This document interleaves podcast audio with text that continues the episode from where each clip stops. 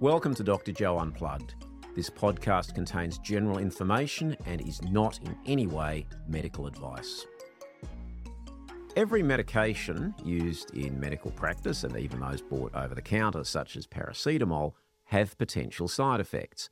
They all have beneficial effects as well, that's why they're used, recommended, and, and prescribed, but everything potentially has side effects. What's important is that not necessarily everybody gets those side effects. In fact, most people don't. And the reason for taking any medication and continuing to take it where necessary is that the beneficial effects outweigh the side effects.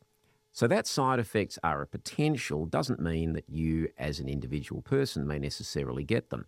Likewise, not every medication works for everybody. People can be prescribed a medication for blood pressure and it doesn't lower their blood pressure and therefore they need to go on to something else.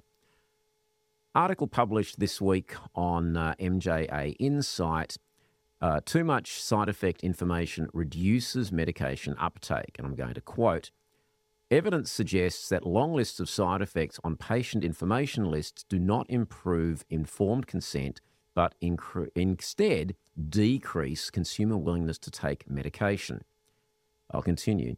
Uh, this is also, quote, informed consent is central to Western medicine, and sharing medication side effect information with patients is viewed as core to patient autonomy and shared decision making.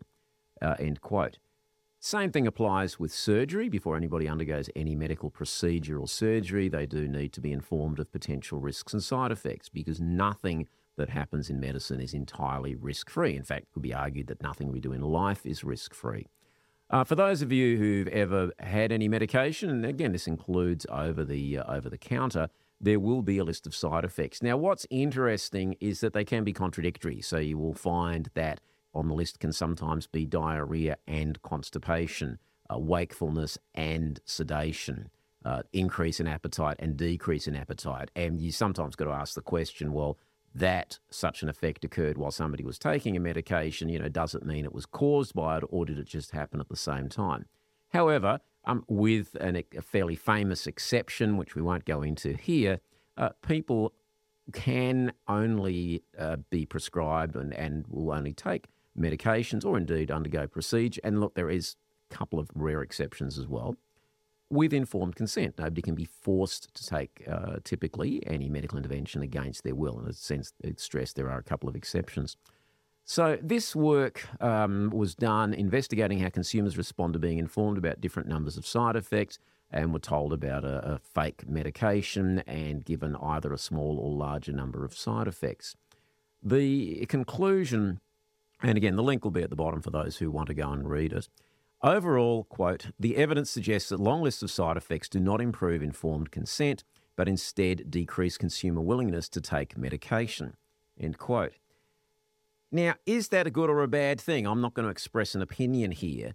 Um, but I think the conclusion is an interesting one. It's more or less suggesting that product uh, consumer medical information should be reduced. And that's quite going against the trend over the last probably two to three decades that says that people do need to have informed consent.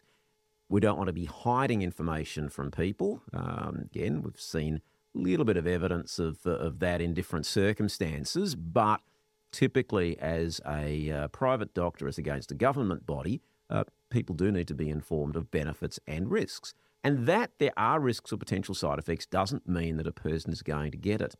But it's a very, very interesting that there's now a view emerging that if people are given information that you know that may reduce their compliance.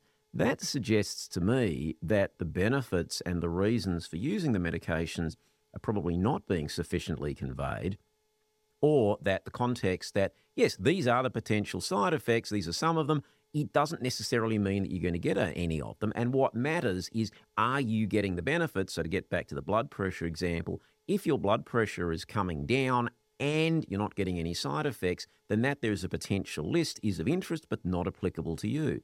Conversely, if you are getting side effects, whether or not your blood pressure is coming down, and if those side effects are problematic, you may need to go to something else. And clearly, if it's not treating your blood pressure, and we know that nothing works for everybody, then you need to change.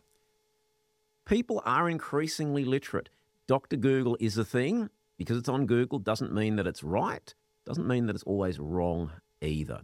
What matters the most, and what we have lost track of a little bit in a uh, in a one size fits all world, is that individuals are just that individuals and can and do respond differently.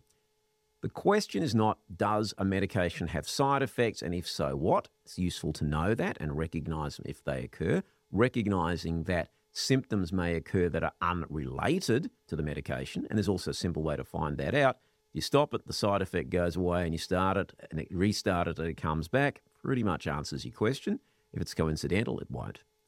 What matters is for the individual, not a double blinded placebo controls trial, but for the individual, is the medication that you're taking doing what you want it to do and the reason it was prescribed?